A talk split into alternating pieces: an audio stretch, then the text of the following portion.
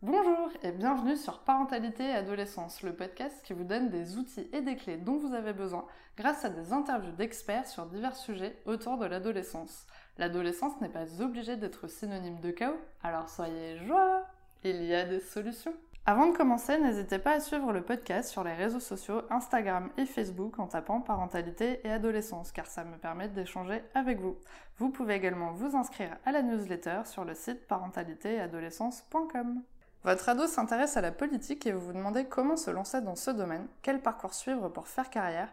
C'est ce que nous allons découvrir dans cet épisode avec Laurie Théron qui a travaillé 7 ans au Sénat et qui est aujourd'hui consultante en communication.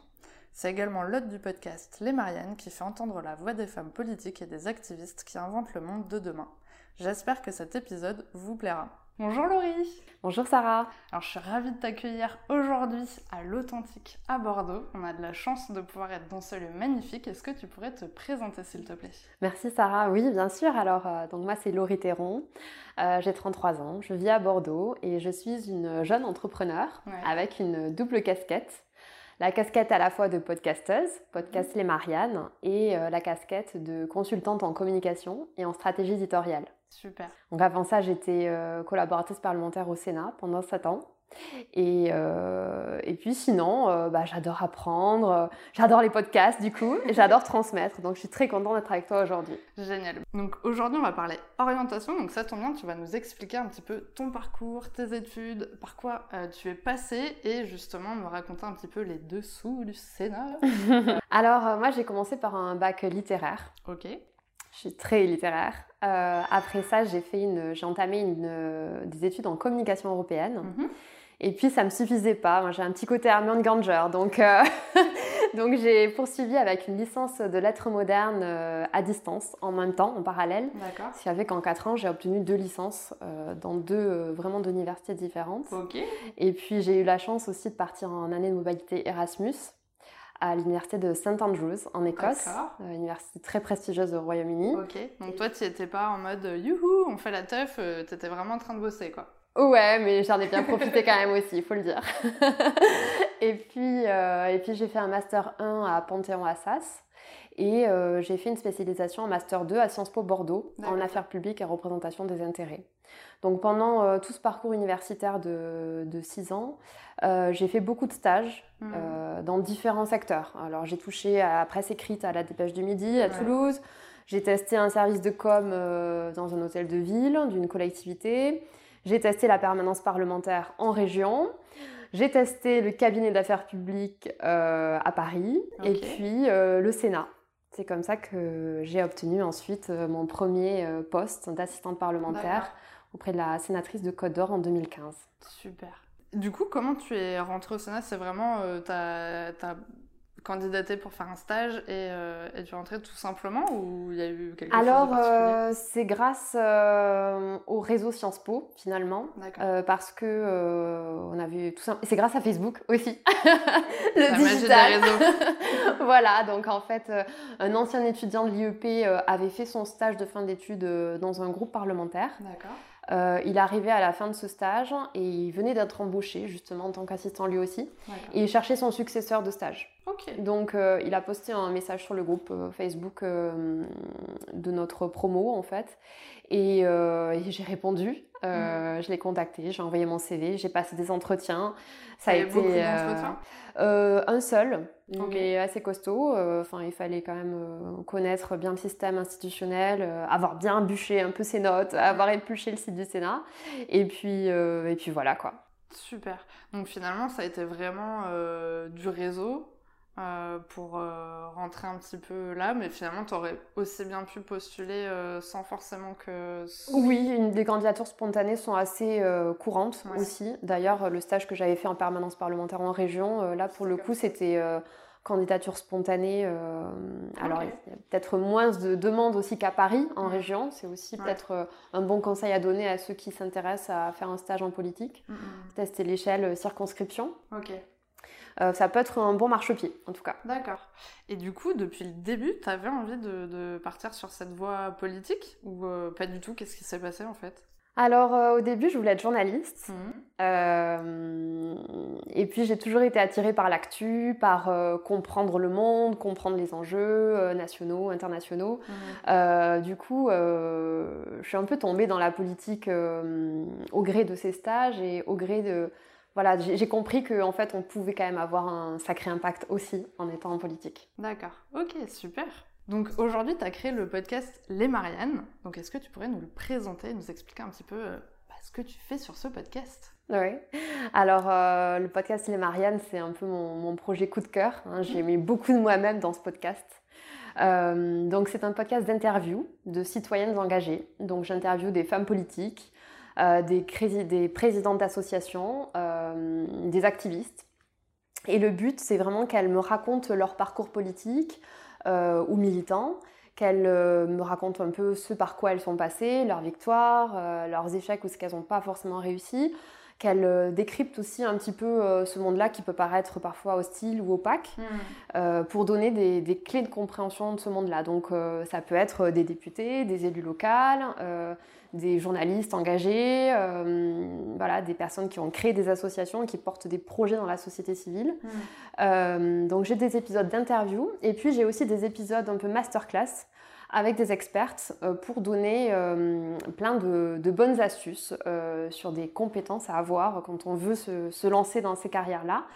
Alors par exemple, j'ai un épisode de masterclass sur la prise de parole en public avec mhm. une coach certifiée parce que la prise de parole en public, c'est une compétence vraiment importante mhm. quand on veut se lancer en politique par exemple. Bah oui. Ça serait un peu dommage de louper un discours. voilà, mais euh, tout se travaille. Voilà, je, je pars de l'idée que tout se travaille et euh, si on a envie, euh, on peut y arriver. Du coup, c'est génial parce que pour euh, les jeunes qui ont envie de se lancer en politique, ou même euh, peut-être des gens plus âgés, on n'est pas obligé de faire ce choix peut-être euh, dès le début. bah, ça peut être intéressant justement de suivre ton podcast pour bah, comprendre un peu les différents parcours aussi et justement bah, suivre ces masterclass qui peuvent être hyper intéressantes justement pour se former et avoir les bonnes compétences au bon moment. Et du coup, qu'est-ce qui t'a décidé à, à, créer ce podcast? Alors, le podcast, il est venu en 2021. Euh, donc j'étais encore assistante parlementaire à l'époque. Donc euh, je remets un peu le contexte. Ça fait six ans que je suis euh, dans cette machine qu'est le Sénat. Mm. Six ans que j'observe avec ce, statut si particulier d'attaché parlementaire où on est quand même dans l'ombre, on est derrière, on observe. Donc j'avais passé six ans dans ce monde-là à observer et ce qui m'a frappé, c'est surtout la sous-représentation des femmes dans les sphères de pouvoir. je suis rentrée en 2015. En 2015, il y avait 26% de femmes sénatrices seulement. Euh, aujourd'hui, on est à 35, il y a eu des élections entre-temps. Aujourd'hui, il y a 35% de femmes sénatrices et 37% de femmes députées à l'Assemblée nationale. Euh, alors au Sénat, ça a augmenté un petit peu, ça se féminise mmh. lentement. À l'Assemblée, ça a régressé. Mais en tout cas, c'est un phénomène qui est global. Euh, la sous-représentation des femmes dans les sphères de pouvoir, les collectivités territoriales, c'est pareil. Aujourd'hui, on a 20% de maires, par exemple, de femmes maires. Mmh. Euh, et puis, dans 70% des communes françaises, les règles de la parité ne s'imposent pas. D'accord. Ça, c'est peu su. Euh, mais en fait, 70% des communes françaises sont des collectivités de moins de 1000 habitants dans lesquelles les règles de la parité ne s'imposent pas. Donc, je fais une petite parenthèse, mais ça, c'est par exemple un sujet euh, sur lequel travaille la députée Élodie Jackie-Laforge, euh, que j'ai interviewée dans, le podcast Les Mariannes. Euh, donc il y a un épisode qui est consacré à ça. Elle a fait adopter à l'Assemblée une proposition de loi pour faire avancer les choses. Elle a été adoptée qu'à l'Assemblée pour le moment. Elle est en cours de navette, hmm. donc le travail est encore à faire. Donc je ferme la parenthèse, mais pour revenir à ça, donc du coup, l'ADN des Mariannes, c'est aussi de défendre la parité politique. Hmm. Et c'est de faire en sorte que les femmes aient voix au chapitre, qu'elles soient aussi autour de la table, parce que je pense que c'est très important. On hmm. est on est, représente 50% de la population. C'est très important qu'on soit autant représenté et bien représenté en fait, au même titre qu'un homme, et qu'on puisse participer aux décisions de la société. Donc en fait, le podcast Les Mariannes, euh, il a la double vocation à la fois de valoriser ces femmes qui sont déjà engagées, de faire un peu euh, écho, euh, transmettre un peu leur voix, être un peu une caisse de résonance pour elles, et puis à la fois d'encourager toutes celles qui veulent embrasser ces carrières à y aller quoi. Hmm, c'est génial. Bah, allez suivre ce podcast, ça va être super. Bon, de toute façon, même si on n'a pas envie de faire de politique, on peut aussi euh, s'informer, regarder un petit peu ce qui se passe. Ça peut aussi, parce que le but aussi de ton podcast, c'est aussi un peu de décrypter euh, cet univers politique. Et c'est vrai que des fois, euh, c'est pas forcément un univers où on a envie d'aller naturellement se renseigner, en se dire alors quelle loi est passée aujourd'hui? Donc ça peut être sympa aussi d'avoir de l'info comme ça, même si bien sûr il y a aussi plein plein de, de podcasts qui peuvent nous aider à décrypter l'actualité, mais ça va être plutôt des actualités quotidienne. Euh, là, ça peut être intéressant vraiment de, comprendre un peu les rouages euh, de la machine et de voir euh, finalement le parcours aussi de ces femmes et, comment tout ça fonctionne. Oui, tout à fait. Par exemple, bah, je rebondis sur ce que tu dis. quand tu parles des rouages, mm. effectivement, j'ai cet épisode avec une ancienne députée, Alban Gaillot, qui m'explique comment elle a réussi à faire adopter une loi pour renforcer le droit à l'avortement en France. Donc elle, elle m'explique vraiment de A à Z tout le cheminement et tout le parcours pendant deux à trois ans euh, qu'il a fallu pour faire adopter et arriver à la promulgation d'une loi. Donc, même d'un point de vue citoyen, c'est intéressant de, s'intéresser à tout ça, de comprendre comment ça fonctionne. Et puis finalement, ça prend du temps aussi, c'est de se dire la loi, elle n'arrive pas comme ça. Exactement. Euh, c'est passé. Exactement. De comprendre qu'on s'inscrit dans un temps long et que tout n'est pas immédiat. De la consultation des parties prenantes à euh, voilà, la promulgation de la loi, la publication au journal officiel, il peut se passer des années. D'accord. Hmm, trop intéressant. Du coup, euh, vu que tu interviews plein plein de femmes euh, diverses et variées, mais quand même sur une thématique euh, qui est similaire, est-ce que tu as remarqué quelque chose qu'elles avaient en commun? Hmm, Oui, oui. je dirais qu'elles ont toutes un tempérament de feu, clairement. Elles ont, elles ont une envie, vraiment, un feu sacré à l'intérieur. Euh, elles, n'ont pas peur de, dépasser leurs limites, enfin du moins de sortir de leur zone de confort et de se mettre peut-être, de s'exposer quoi, quelque part, de prendre des risques. Il y a une grosse part de détermination et de persévérance, ça mm. c'est sûr, parce que c'est beaucoup de boulot. Hein, euh. et je ne parle pas uniquement des femmes politiques, mais même une activiste ou quelqu'un qui crée une asso, ça demande énormément d'énergie. On n'arrive pas toujours du premier coup, on, ne rassemble pas toujours la communauté qu'on veut dès le début, donc en fait ça prend beaucoup de temps. Euh, et, de la persévérance parce que bah, c'est encore une fois un travail qui s'inscrit dans le long terme. Mmh. Et puis, euh, bien entendu, euh, le bien commun, l'intérêt général aussi, servir cette idée du collectif. alors, moi, j'interviewe des gens de tous bords politiques, hein, vraiment tout, toute étiquette. Mais donc, tu prends pas parti, le but c'est vraiment de donner l'information. Tout à fait, ouais, tout à fait. mais malgré ce, donc, ces divergences d'opinion et d'idéologie politique, il y a ce point commun de, bah, de, l'envie quand même de servir le bien commun et de servir la société. Ça, c'est vrai. Hmm, c'est intéressant. Du coup, euh, maintenant, si tu, avais un, jeune en face de toi qui disait, euh, voilà, j'aimerais me lancer en politique, mais je sais pas du tout par où commencer, quel conseil, en fait, tu lui donnerais? Hmm. Bah d'abord, bravo à lui, c'est chouette, à, lui ou à elle. alors, bah, d'abord, je lui conseillerais de, cultiver euh, sa curiosité, vraiment de, comprendre vraiment l'actu, comprendre notre système euh, politique démocratique aussi. Mmh. Donc euh, vraiment de, quelles que soient ses idées, quelles que soient ses, thématiques de prédilection, de bien s'informer et de commencer à avoir une routine de veille, voilà, pour bien se saisir de certains sujets et, de les creuser, quoi. Ça, c'est la première chose. Après, bah, rejoindre un mouvement, rejoindre un parti politique ou rejoindre un mouvement, une asso, prendre des responsabilités à l'intérieur. Euh, commencer par, euh, par, bah, par, la base, quoi, par mm. militer, aller sur le terrain, rencontrer des, des, des vrais gens, euh, voilà, faire, du tracta, faire du tractage, du porte-à-porte, enfin toutes ces choses que les militants font, dans lesquelles on s'expose. On comprend aussi des logiques, on s'expose bah, à des gens qui n'ont pas les mêmes idées que nous, donc ça c'est intéressant aussi. Mm. Donc garder cette, euh, voilà, cette humilité, cette écoute de, des autres et des, des, mots MAUX de la société aussi. Après, bon, il y a la voie royale des études, euh, Sciences Po, euh, le droit, les grandes écoles. Ça, c'est sûr, c'est un accélérateur pour des, des grandes carrières. Oui, puis tu as quand même du coup tout le réseau en fait à l'intérieur qui, qui t'aide. Le réseau, et puis on apprend beaucoup de compétences à la fois comportementales et puis un socle de culture générale qui est aussi important. Mm, mm. Il y a aussi bah, les emplois ou les stages de collaborateurs d'élus, et pas que parlementaires, hein, un collaborateur euh, d'une collectivité par exemple, où ça peut être euh, vraiment de bonnes expériences pour bah, comprendre comment ça fonctionne, pour acquérir des savoir-être, pour se faire un réseau, et c'est un bon tremplin aussi pour, pour lancer sa propre carrière. Ça, il y en a beaucoup qui, qui font comme ça. Oui, du coup, c'est intéressant parce qu'en fait, tu conseilles vraiment de voir toutes les étapes euh, bon, ça dépend où ce jeune a envie d'aller, bien évidemment. Si tu as envie d'être président, bon, bah, il y a pas mal d'étapes avant d'y arriver. Euh, mais finalement, voilà, c'est de voir un peu toutes les étapes euh, par lesquelles la personne va être exposée à un moment donné, finalement. De se rendre compte, quand tu parlais des tracts, c'est de se dire, bah voilà, quand tu vas donner le tract euh, peut-être mm. de, de, de quelqu'un à quelqu'un d'autre, euh, bah, tu vas avoir la réaction de la personne, tu vas avoir tout l'argumentaire et ça peut aussi euh, bah, l'aider à se dire ok ça va être quoi finalement euh, les arguments que je oui. peux mettre en avant sur ce fameux tract. Tout à fait à quoi vont être confrontés aussi les gens qui vont finalement bah, distribuer mes tracts. Oui, tout à fait. C'est euh, se rendre compte important. aussi un petit peu de bah, toute la, la, machine en fait. Oui, et puis il euh, y a un fort côté euh, social hein, dans la politique. Il faut être capable bah, d'interagir avec tout type de personnes, mmh. de savoir parler de, dans tout type de situation et de s'adresser à toutes les personnes, à tous les citoyens. Mmh. donc il y a un gros travail d'adaptabilité et c'est important de pouvoir s'adapter, d'être un peu caméléon. Quoi. Ouais, ça c'est important. Mais pour revenir à ta question, j'avais d'autres points à souligner euh, qui sont euh, aussi de, de, se construire aussi une, identité propre et une carrière et un métier peut-être aussi.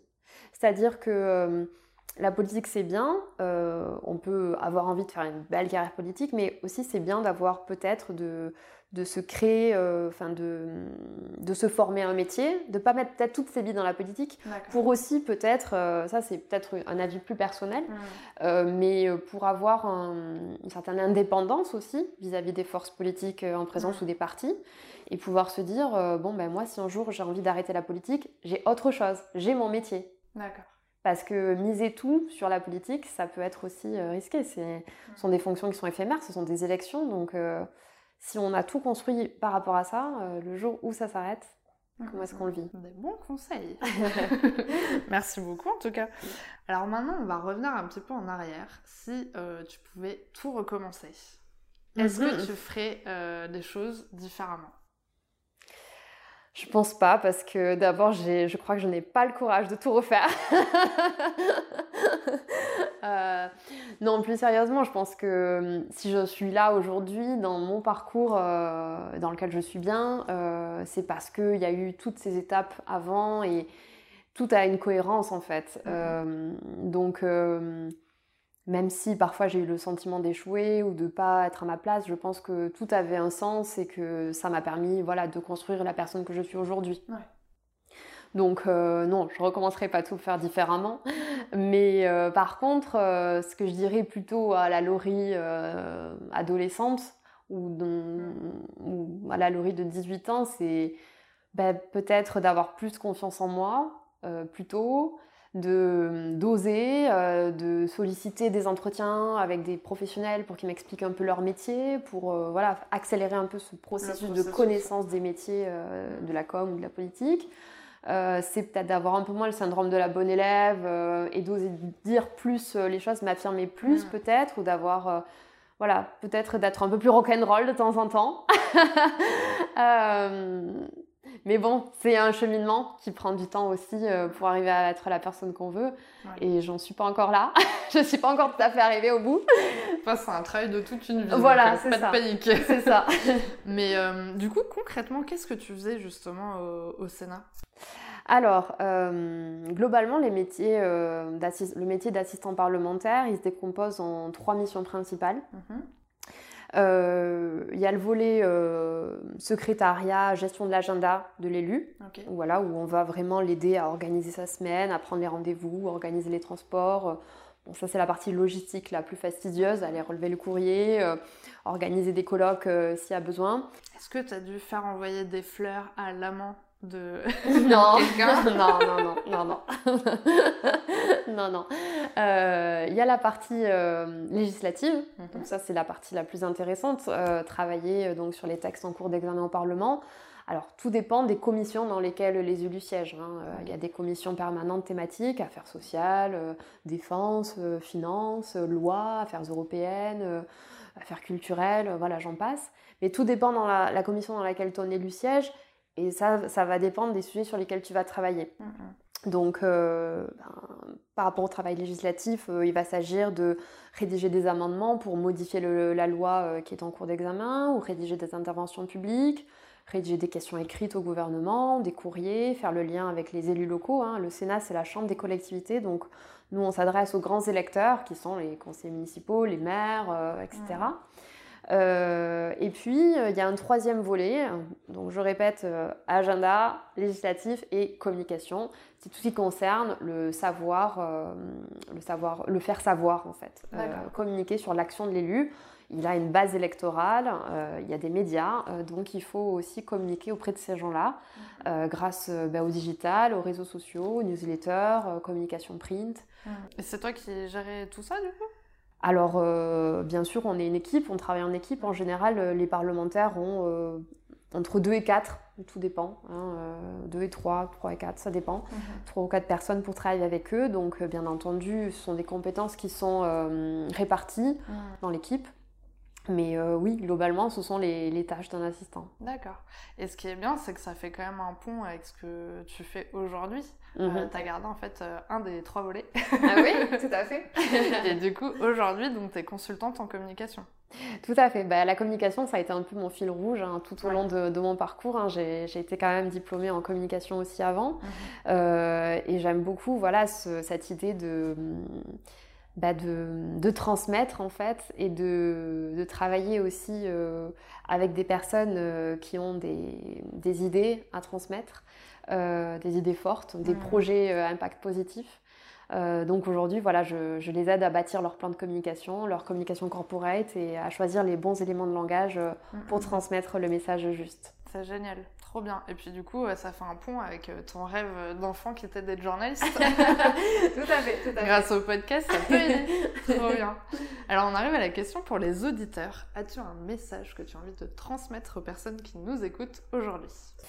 Oui, alors j'ai réfléchi à ça et hum, j'ai un message tout particulier à leur adresser, à adresser à ces adolescents et à leurs parents qui mmh. nous écoutent. C'est vrai que c'est une génération qui est très euh, concernée par la mmh. question du climat. Euh, on parle beaucoup euh, d'éco-anxiété, d'éco-terrorisme, ça peut générer beaucoup d'émotions négatives. Mm, mm. Euh, et à juste titre, hein, c'est une vraie préoccupation, c'est une vraie source de, préoccupation, mais de stress aussi.